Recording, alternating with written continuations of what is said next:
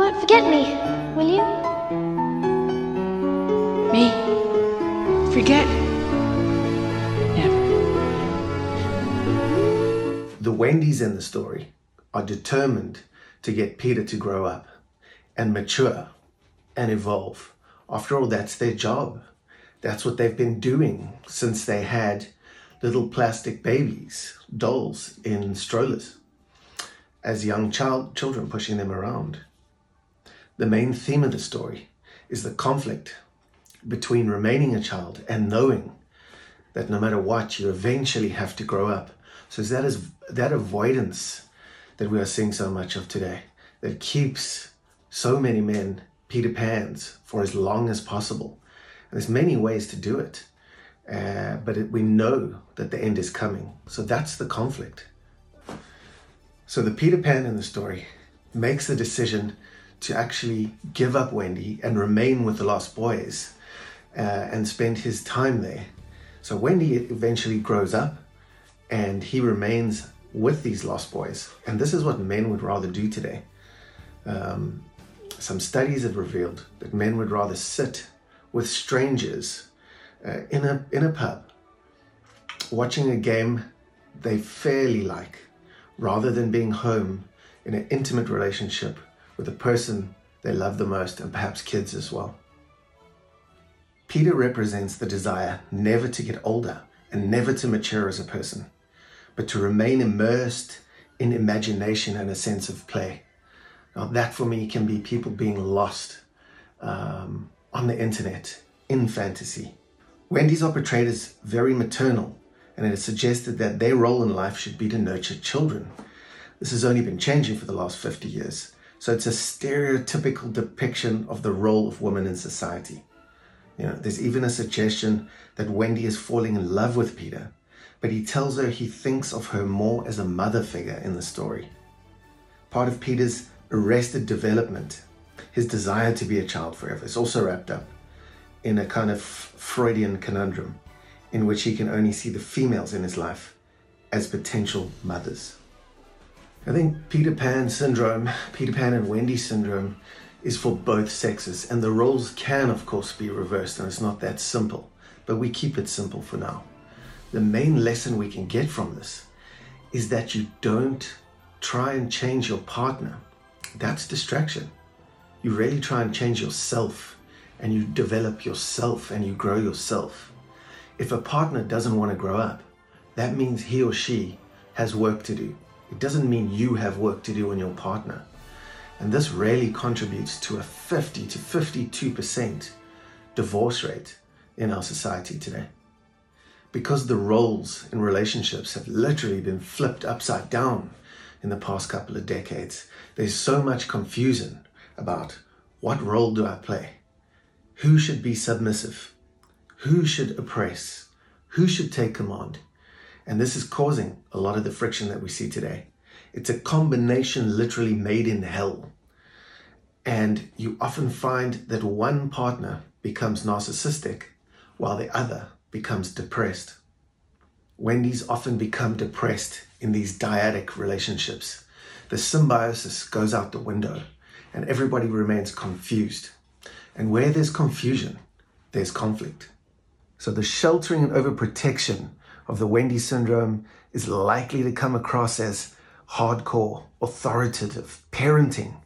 And the last thing that Peters want is another mother, especially when they don't want to grow up. So it's reincarnated even into the children as they watch these dynamics unfold in our marriages today. You know, children do as they see and not hear.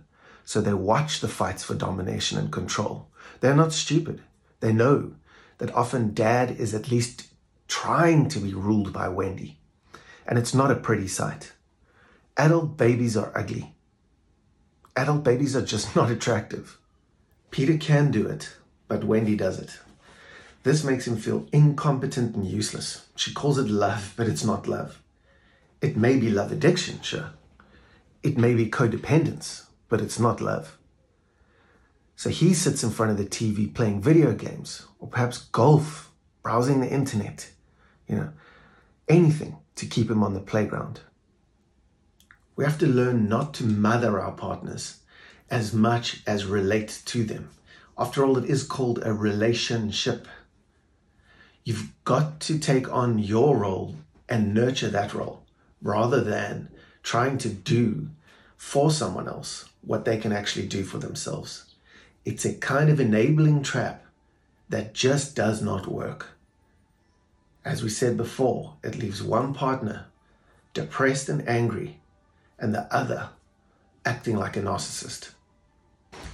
You know, in this story, it's important. Now listen to those high divorce rates. It's important to understand that in the story, Peter suggests that Wendy come with him to Neverland.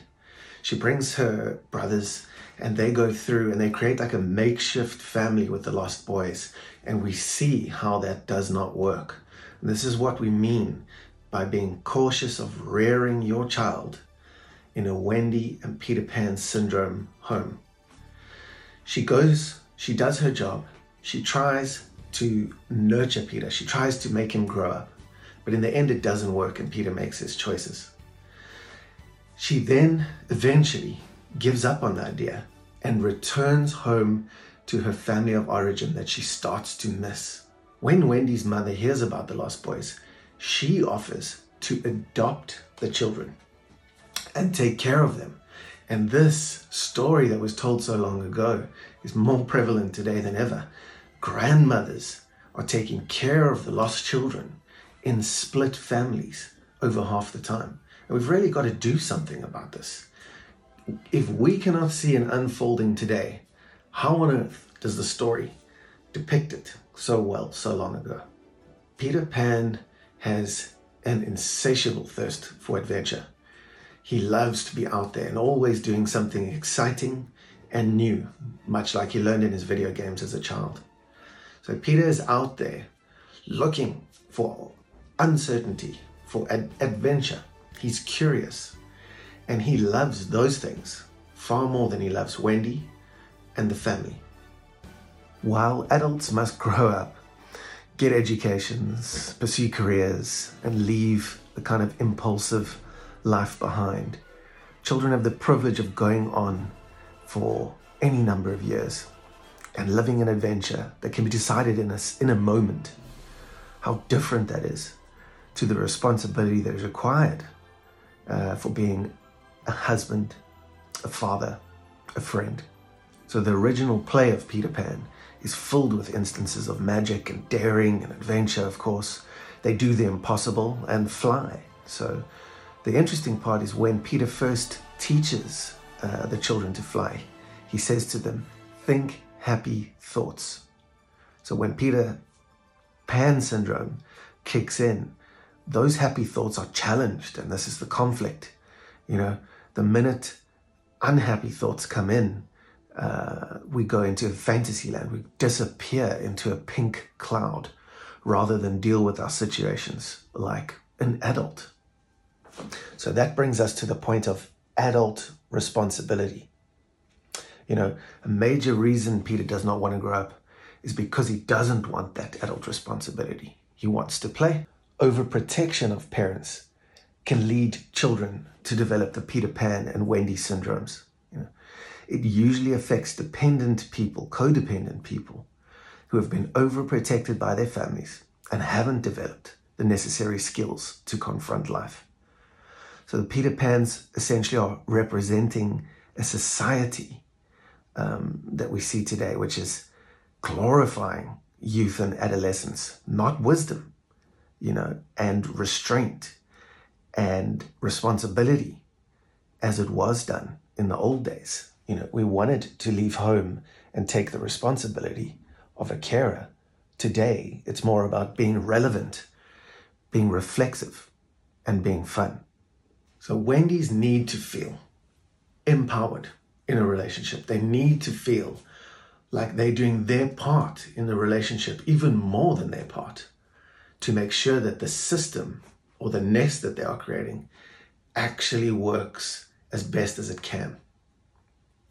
You know, Wendy's can even be hysterical if they don't get their way, but the hysteria has nothing to do with maturity either. You know, these are adult tantrums, um, the same as children who don't get their way. So it's just a different form. It's coming out in a different form. So Wendy's intentions are good. She's trying to get Peter to grow up and take that responsibility. Uh, and yes, she is capable of it. Um, she needs a partner who's going to navigate the storms of life with her. But to cross the line from authenticity to inauthenticity, from trying to make a nest into a distraction where your nest is no longer relevant unless you can get Peter to grow up, then we have an epidemic called the Peter Pan and Wendy syndrome. So Peter Pan's and Wendy's are both immature. They are both learning and doing their best. That we know. It's, it's not a case of someone failing. It's more a case of people learning how to navigate life and navigate growing up. Life demands that we grow up. It insists that we mature, take responsibility, and create something. Whether it's beautiful or hell, whether it's order or chaos, is really up to us at the end of the day. So what we can do in terms of growing up on both sides is take responsibility, but let's take responsibility for ourselves. That's the key. Take responsibility for ourselves, not for the other person.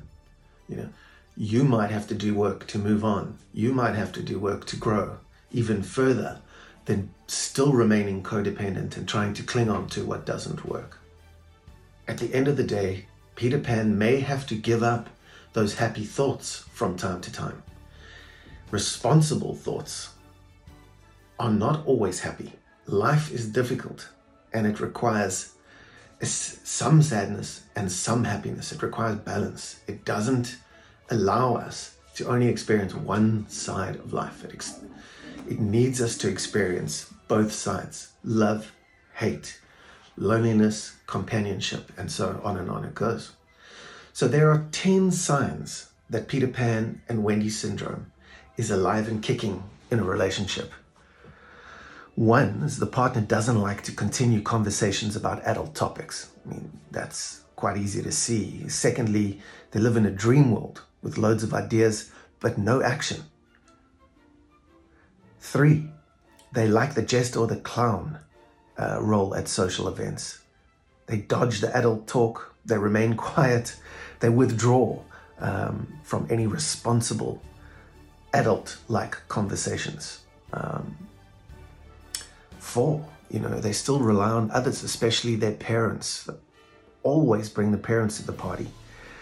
And whenever there's a decision to be made, bring in those parents or caregivers um, to make them on their behalf. Five, he or she is self-centered. Everything is about the self. So it's more, you know, me than any kind of we.